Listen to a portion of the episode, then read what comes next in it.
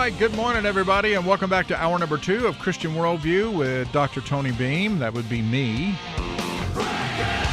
I'm the Director of Church and Community Engagement for the Tim Brazier campus of North Greenville University, where Christ makes the difference and where we are equipping transformational leaders for the church and society. I also serve as Director of Public Policy for the South Carolina Baptist Convention. All right, we have a special guest on the program this morning. Representative John McCravy is the leader of the Family Caucus in the House of Representatives.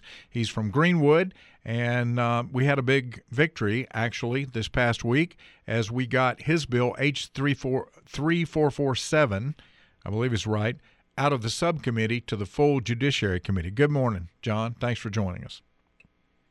Good morning, Dr. Beam. So I, I appreciate yeah.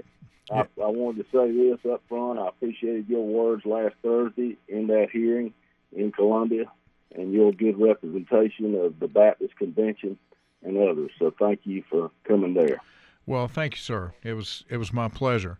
Um, let me ask you about this bill. How is it different from the original bill that came out this summer that uh, was not passed? Of course, it did pass the House, but failed in the Senate. Uh, you, there are some differences in this one.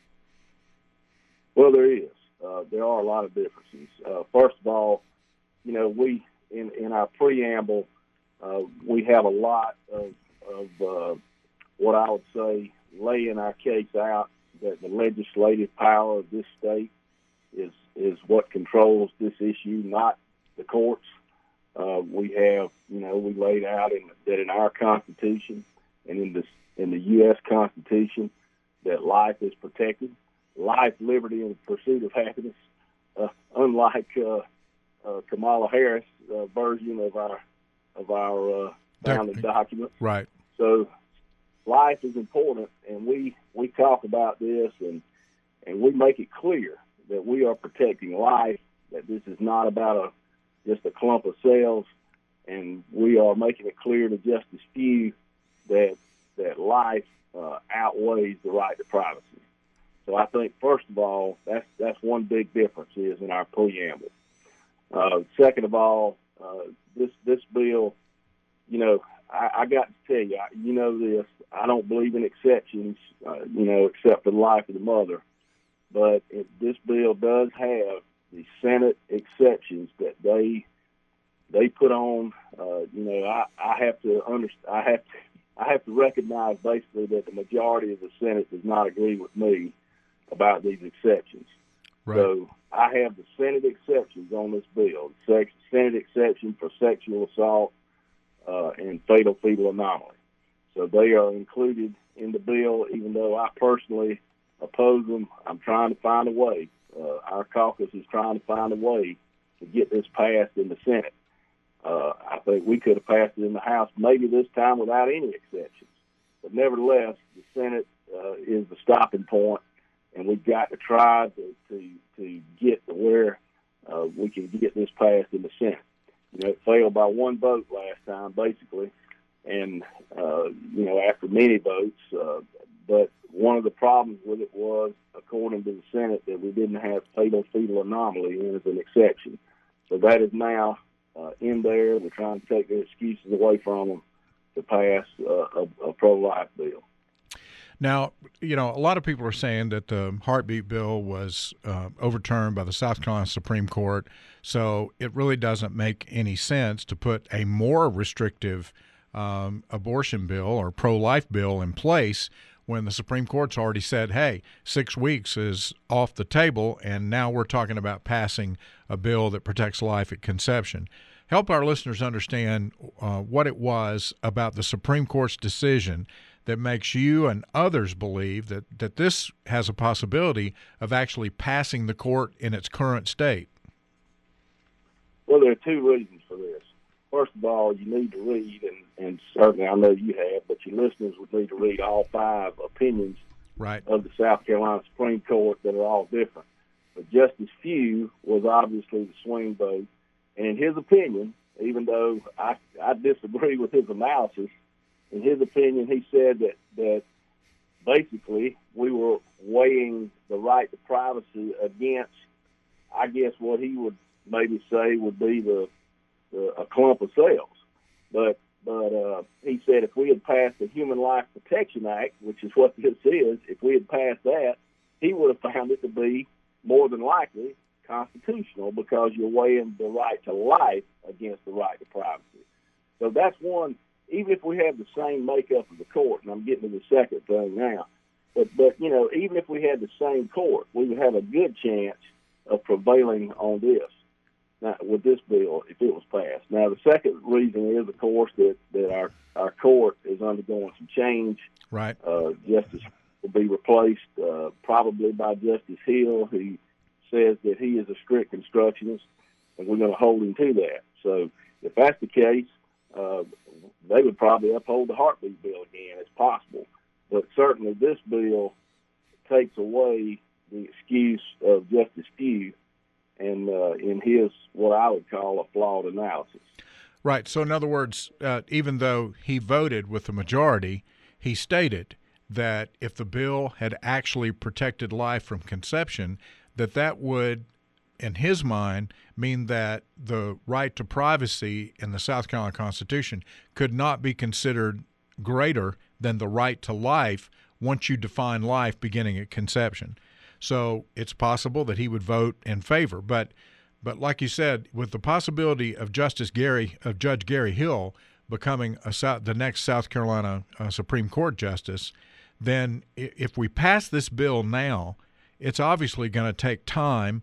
It's going to have to get through the House this this term, and the vote on the justice is going to come early next month. It's going to have to get through the House. It's going to have to get through the Senate and then signed by the governor, and then it'll be immediately, of course, Planned Parenthood will sue. And so Justice Hill will be on the court before this would appear back into the back at the South Carolina Supreme Court. So it seems to me that this is the perfect time to pass. Um, if you if you really want South Carolina to be a pro-life state that supports life beginning at conception, now's the time to get that done. That's right, and the speaker agreed with me that this needs to be a priority in our state. We've got to get a bill passed, and we've got to move it. So, so we're not wasting any time. Uh, we're going to have a the full committee is going to meet uh, tomorrow, as a matter of fact, and we're going to pass this bill again and get it to the floor for the following week. So I, I'm excited about it, and uh, we're ready to go. Now I want to give you a minute here before we wrap up um, you were pretty well attacked over the weekend uh, by uh, an opinion piece in the Index that stated that you really don't care about the people of Greenwood because of the Conestee Dam, uh, that you're focused more on protecting life than you are the people that you represent. Now that's a that's an accusation that they present in the paper, and and I, I want you to respond to that. Well, this was a strange editorial, I have to say. It was. Uh, just just a week just a week earlier, they put in an article that showed that on day one, I was working on trying to get funding for the Conestee Dam. Nobody else has ever tried to do this before except for Billy Garrett, Senator Billy Garrett, who got the first three million dollars for this. And now we're trying to shore up this dam, which is an environmental potential environmental hazard uh, in southern Greenville County. And so I've been working on this uh, uh, incessantly since the session started, and even before the session started. Uh, so, you know, certainly it's one of my it is my number one priority here in Greenwood to get that fixed because we don't want toxic sediment coming down to Greenwood Lake, Lake Greenwood. So, so we need to get a the, the, the essence of it is we need to get funding for a dam to be built behind, 10 feet behind this 128 year old dam that's in the upstate, and we're trying to get funding for that, and I think we're going to be successful.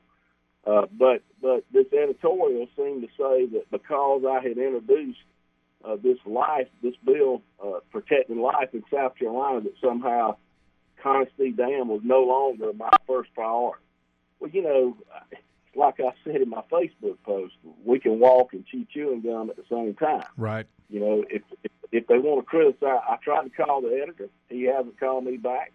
Uh, if it was the other way around, he'd probably be printing something in the newspaper about me not calling him back. Uh, but but nevertheless, uh, uh, you know, they might as well go ahead and criticize me for other things too, because I'm going to be for this fentanyl felony bill that's coming out probably Wednesday. I'm going to be for bail reform, stopping the revolving door for criminals getting out on bail and then committing more violent crimes. Uh, I'm going to be for education, increasing teacher pay. I'm going to fight for parental rights in our state and transparency in our schools. I'm going to fight for adoption reform. I'm going to fight to ban ESG. I'm going to fight for certificate needs. So we have a lot of things and a tax credit for first responders. You know, we have a lot of things in our state that need to be done. Uh, we can't just do. I, I wasn't hired. I don't think that, that my constituents hired me to just go down there and do one thing.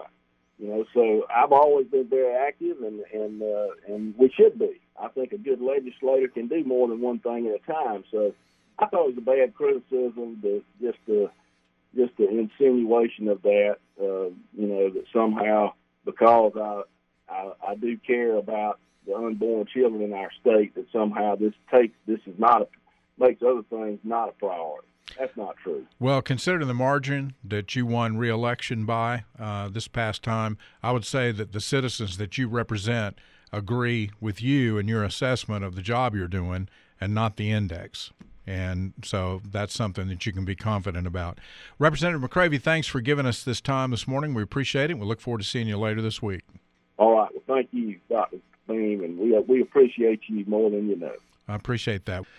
And and look, I'm I'm going to keep you up to date on what H3447 is doing because again, the atmosphere right now the Supreme Court in South Carolina is the key.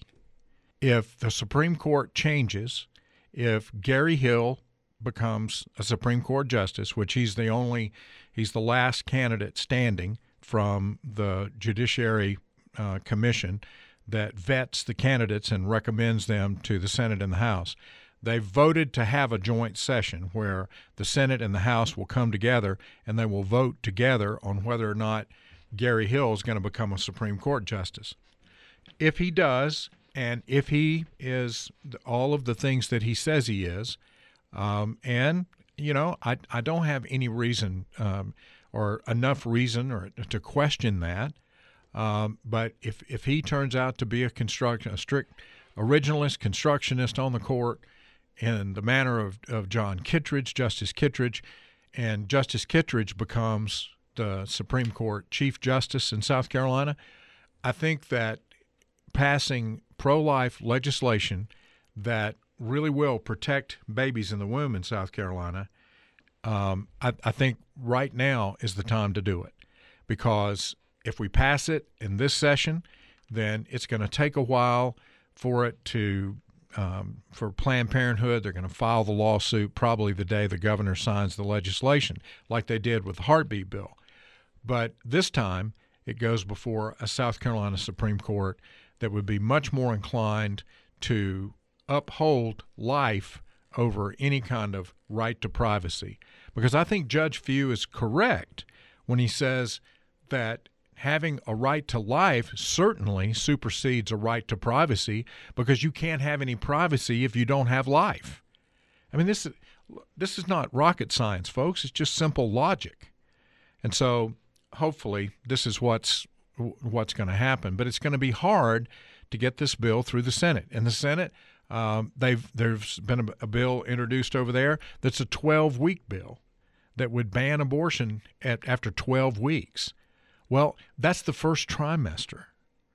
You know, we don't we don't need to go back to a place where we're using the Roe versus Wade trimester standard for making decisions about life.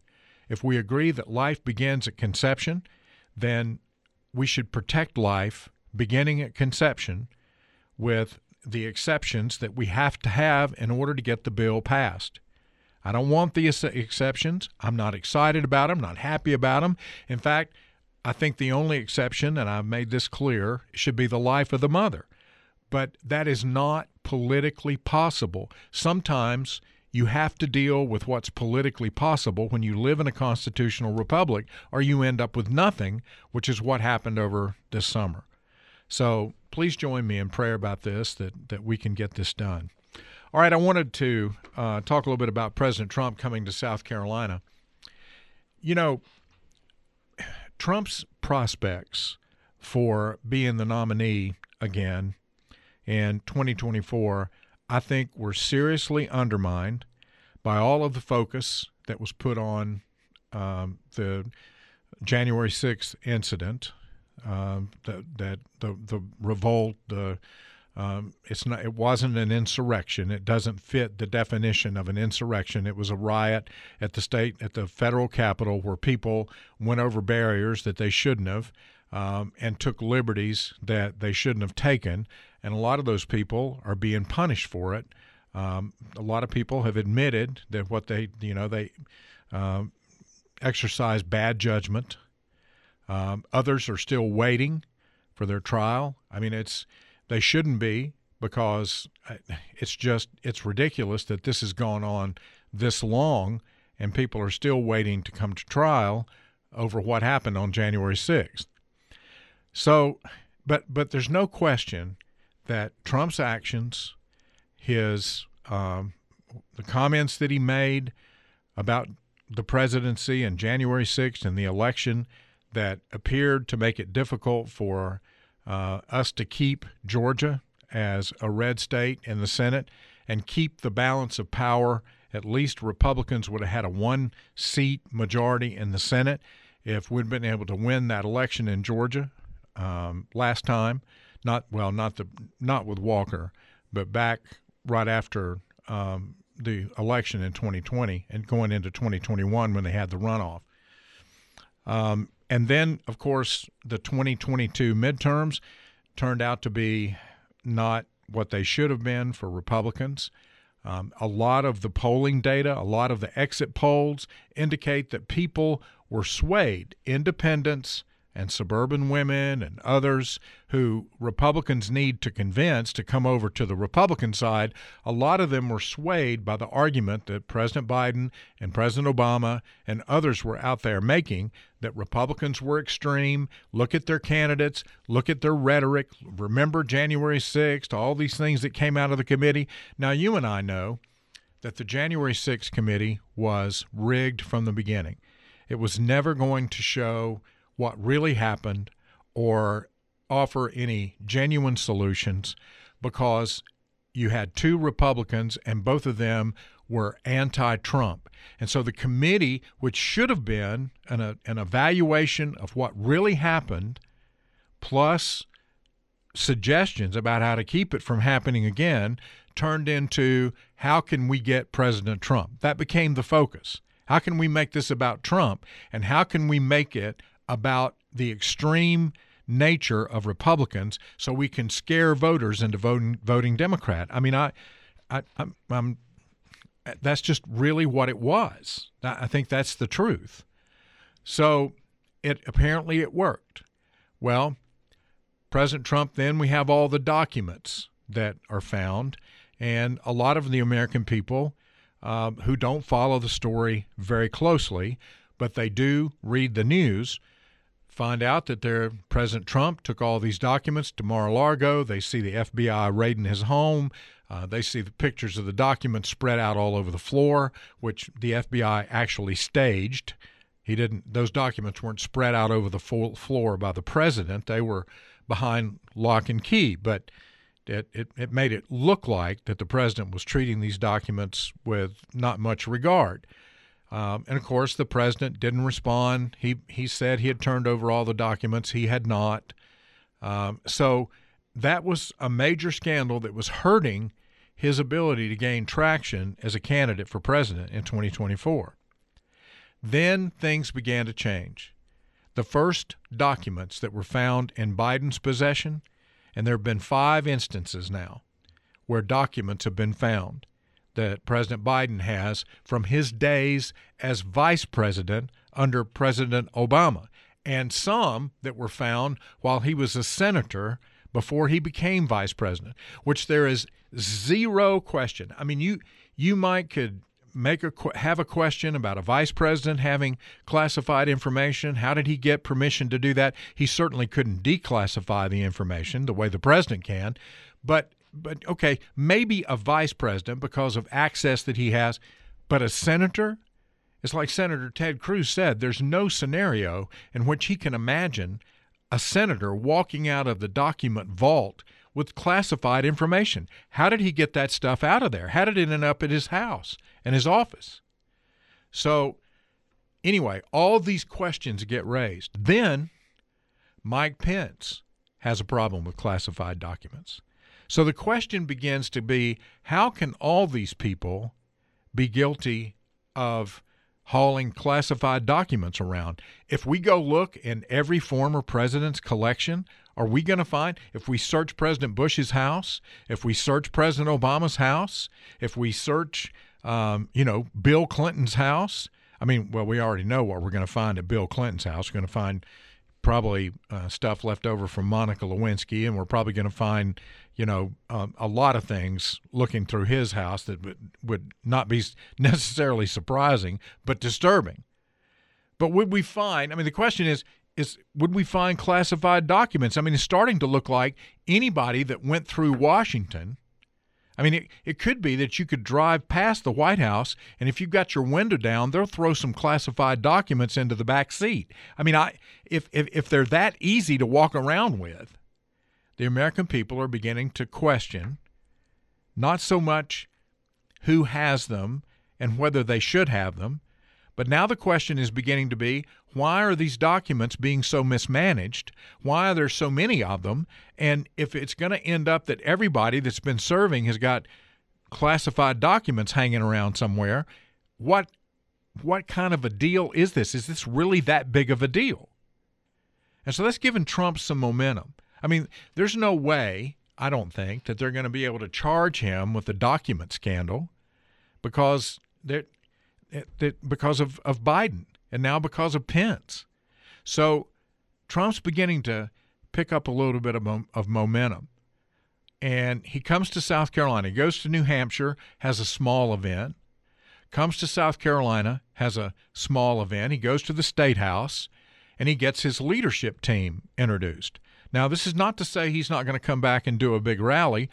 I, I have no doubt that he's going to turn to the big rallies again because that's that was his bread and butter.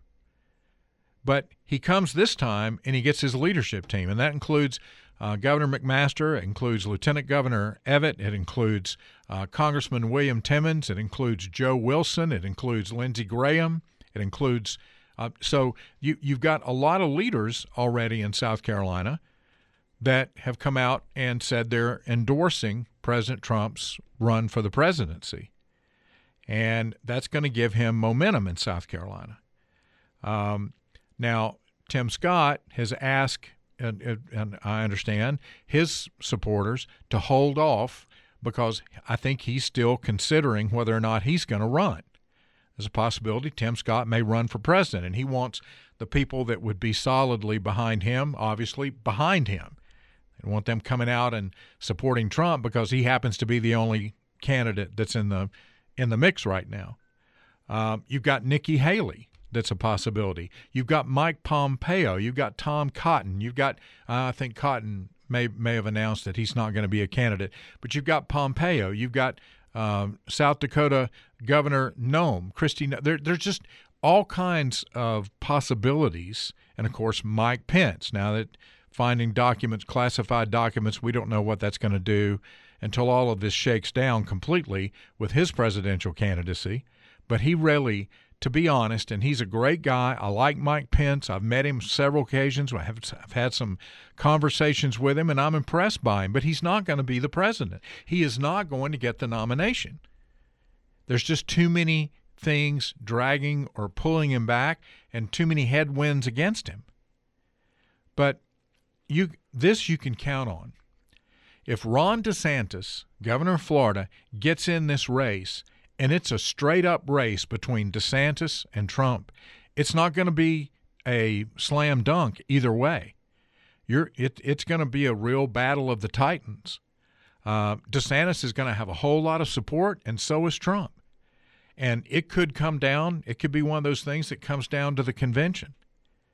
But if you get Tim Scott and and nothing against any of these people, but I'm just saying if the field for the Republican nomination gets up to five, six, seven, or more, then the same thing. I, I don't see how we avoid the same thing happening in 20 for 2024 that happened for 2018.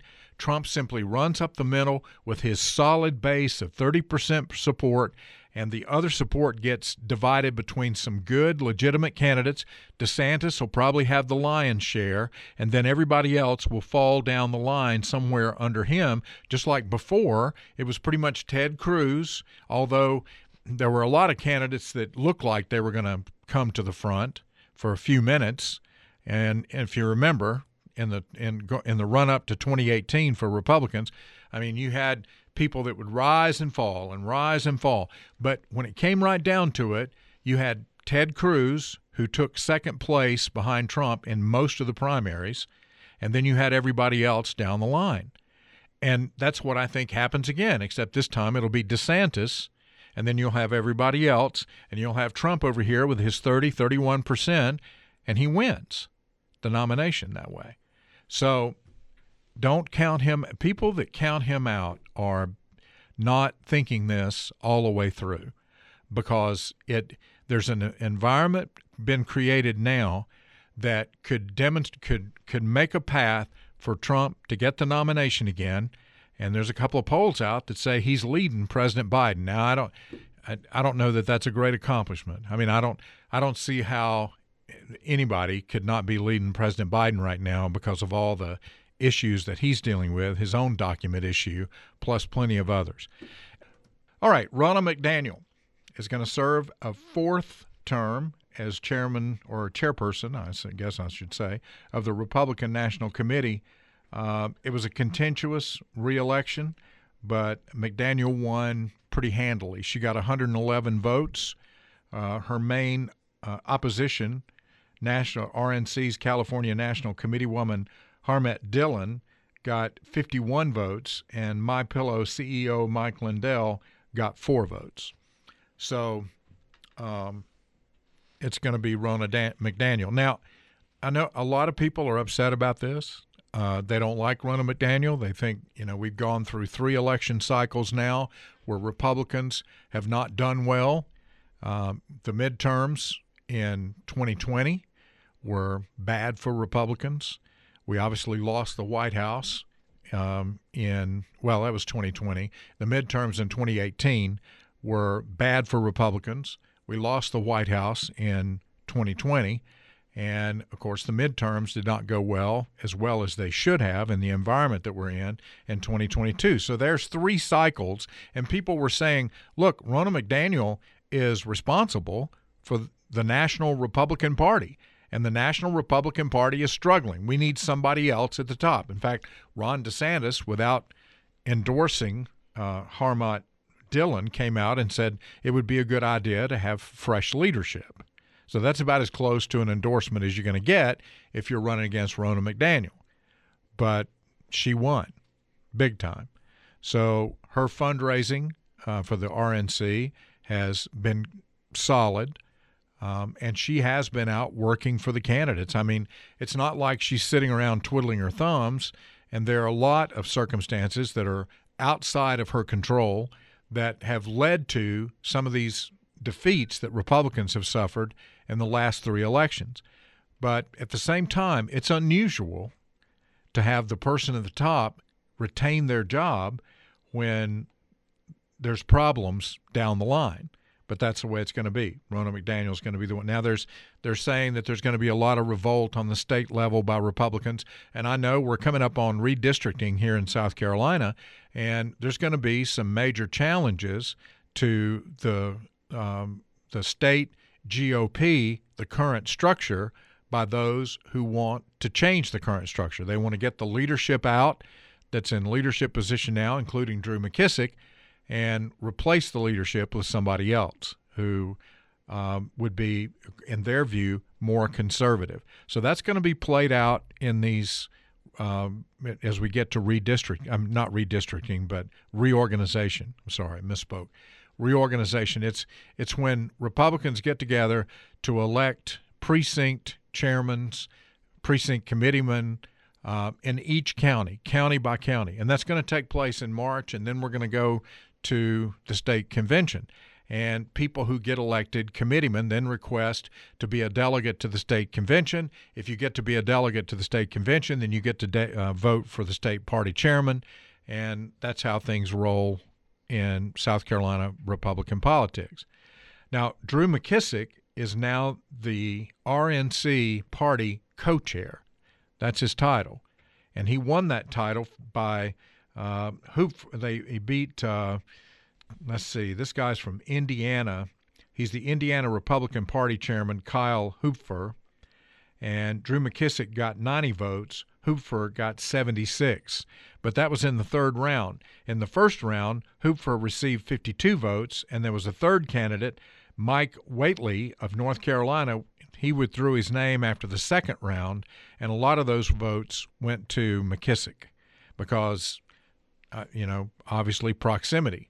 You had people in North Carolina that were voting for well, Whatley decided, okay, or representing North Carolina, a lot of those people said, oh, we're going to come over to Drew McKissick, enough that he won the co chair position.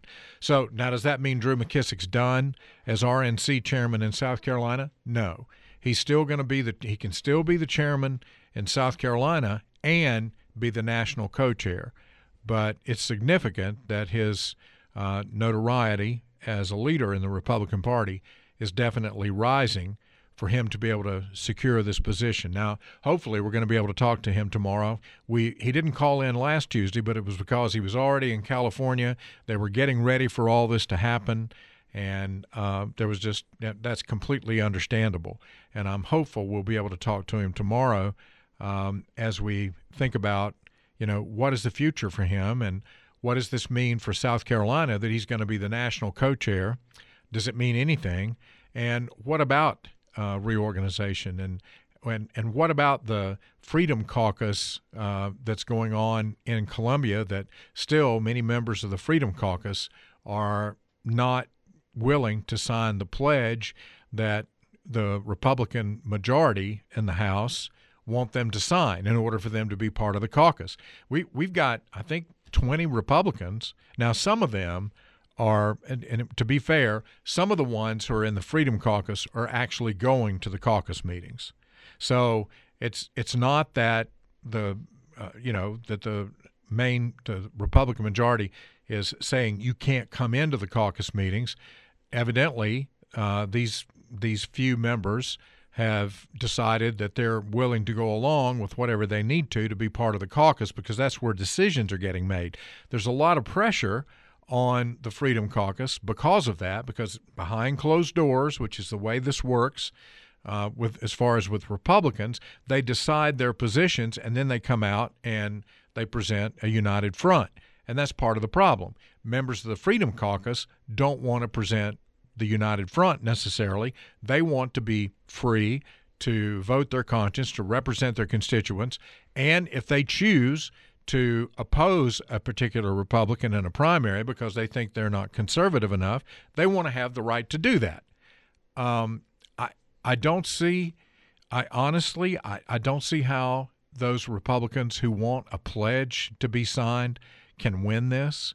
Uh, that is not in keeping with you know who Republicans are. I mean, we just you know, yeah, we we want closed primaries. We want Republicans making decisions about Republican candidates, but we don't want part of the Republican Party in the House kicked out of the meetings because they won't agree to certain standards that everybody else wants them to agree to.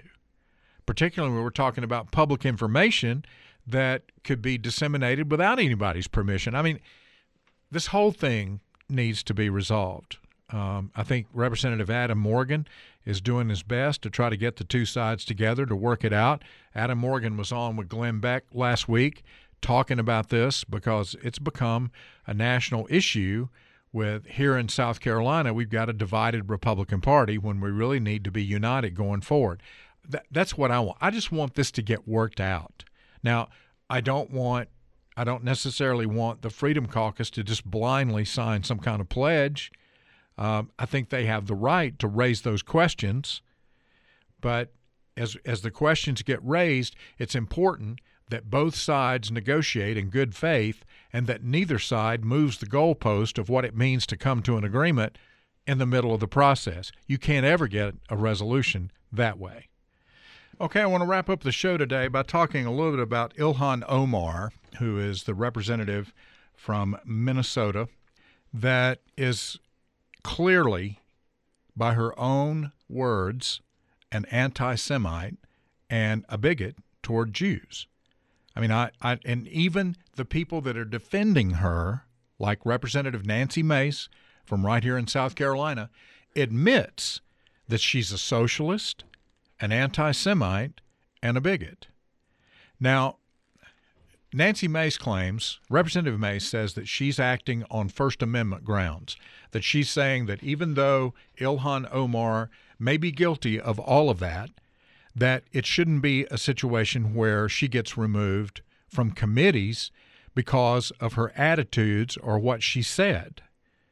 That if just because you disagree with somebody, it doesn't mean that they should serve on a particular committee. Well, I respectfully disagree with that because of the committee that Ilhan Omar serves on. If you if the, if they want to if Kevin McCarthy if Speaker McCarthy wants to put her on a different committee, then okay, um, m- maybe there's a, a House committee that would make sense for her. But knowing the bigoted things she said, knowing the socialist things that she said, she does not need to serve on the House Foreign Affairs Committee. How can you be involved in foreign affairs of the United States government if you have prejudice against one of our key allies in the Middle East? That just doesn't make any sense. Now, maybe she could serve on one of these investigative subcommittees, or she could serve, you know, somewhere else. I mean, I it, it, it doesn't make sense, although she's a Democrat, but they are putting some Democrats on these committees. But it doesn't make sense for her to be on the Foreign Affairs Committee. They deal with our relationship with other countries, including our allies. And it's clear that Ilhan Omar has lined herself up against, as I said before, our biggest ally in the Middle East and the only democratic form of government that we find there. So, you know, Nancy uh, Nancy Mace made these these comments. She said we don't have to agree with everything that members say. I think we have to be care- very careful about what we are as a constitutional republic. I'm not a fan of Ilhan Omar. She's an anti-Semite. She's a bigot. She's a racist. She's a socialist. Mace continued. But that doesn't mean that we cancel people in this country. Republicans don't stand for cancel culture, and that's essentially what this is. No, respectfully, Representative Mace, it's not canceling her. It's finding a more appropriate place for her to serve in the United States Congress because you can't be a bigot, a racist, and all of those things, particularly an anti Semite, and serve on a committee like the Foreign Relations Committee. Is that the way that the way we want the United States to appear to our allies and even to our enemies? Now, you know, it looks like I mean Swalwell and is is going to be removed. I mean, I, I don't think there's any question. Schiff and Swalwell are off intelligence because of the things. I mean, Schiff has spent years lying. Uh, I mean, just it's been proven that he's lied about Russia collusion and President Trump.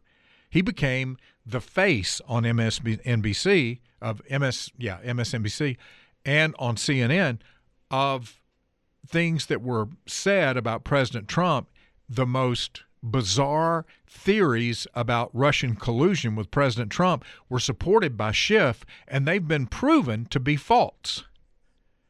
So he doesn't belong on the Intelligence Committee. And as far as Swalwell, I mean, he slept with a Chinese spy, and he'll go out with a straight face and say, "Look, I did, I didn't uh, you know, compromise any national security. Having an intimate relationship with somebody whose job it is to gather secrets, to undermine the government of the United States, and you're a United States congressman, that by definition makes you suspect. we don't know, and nor can we ever know unless something comes up to document it. What Swalwell said to this Chinese spy in intimate moments. But the fact that there were intimate moments that we can talk about means that he's got no business being on the Intelligence Committee where people are, I mean, people on the Intelligence Committee know secrets. They know things about the United States government, about our military, about our foreign affairs, about all of these things that we don't need someone having an affair who knows about our foreign affairs with a person who's on the other side of the list of people who are our allies. This China's not an ally. They want to destroy the United States. Uh, we need to be clear. They they want to be the world's lone superpower and they're working hard to get there. You can't have somebody who is an intimate relationship with a person whose job it is is to find out those things that undermine the United States and serve on that committee. Now, nobody's kicking Swalwell out of Congress. I actually think he should be kicked out of Congress for that. I, I, I don't have a minute's problem with him being removed. I, I, I mean, to me, that's this is getting close to treasonous. Uh, yeah, we don't know what he said, but we don't know he didn't say anything.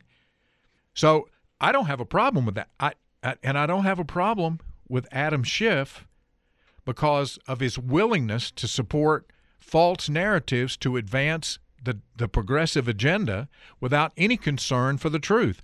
I think that's a very important thing. Now, it, you know, it, it, and I would say that about anybody who makes those kind of comments. But Ilhan Omar, um, I, I, right now there are three Republicans. There's a Republican from Indiana. Uh, you've got another Republican, of course. You've got, um, as we just said, Nancy Mace. But there's also another, trying to get their name, I think it's Representative Buck, Ken Buck, a Republican from Colorado, is also saying that they won't vote to remove Ilhan Omar. So, I mean, you know, McCarthy can't afford a lot of defections here. All of the Democrats are going to vote to keep her on the committee because she's a Democrat. And quite frankly, they're going to play the political card and be more concerned about that than what makes common sense about who serves on these committees. And unfortunately, that would probably be true for Republicans. I mean, right now you've got Santos serving in the United States Congress who lied his way through an election. He probably doesn't need to be there, but he's a Republican. So re- even though some Republicans have come out and condemned him, a lot of Republicans are reluctant to do so. That shouldn't be the case. We should be telling the truth about everybody, particularly if they've been given the responsibility to represent people in the United States Congress and represent our country by the committees that they serve on. All right, that's all the time we've got for today. I hope you enjoyed the program. We'll be back tomorrow with another edition. Hope you'll join us.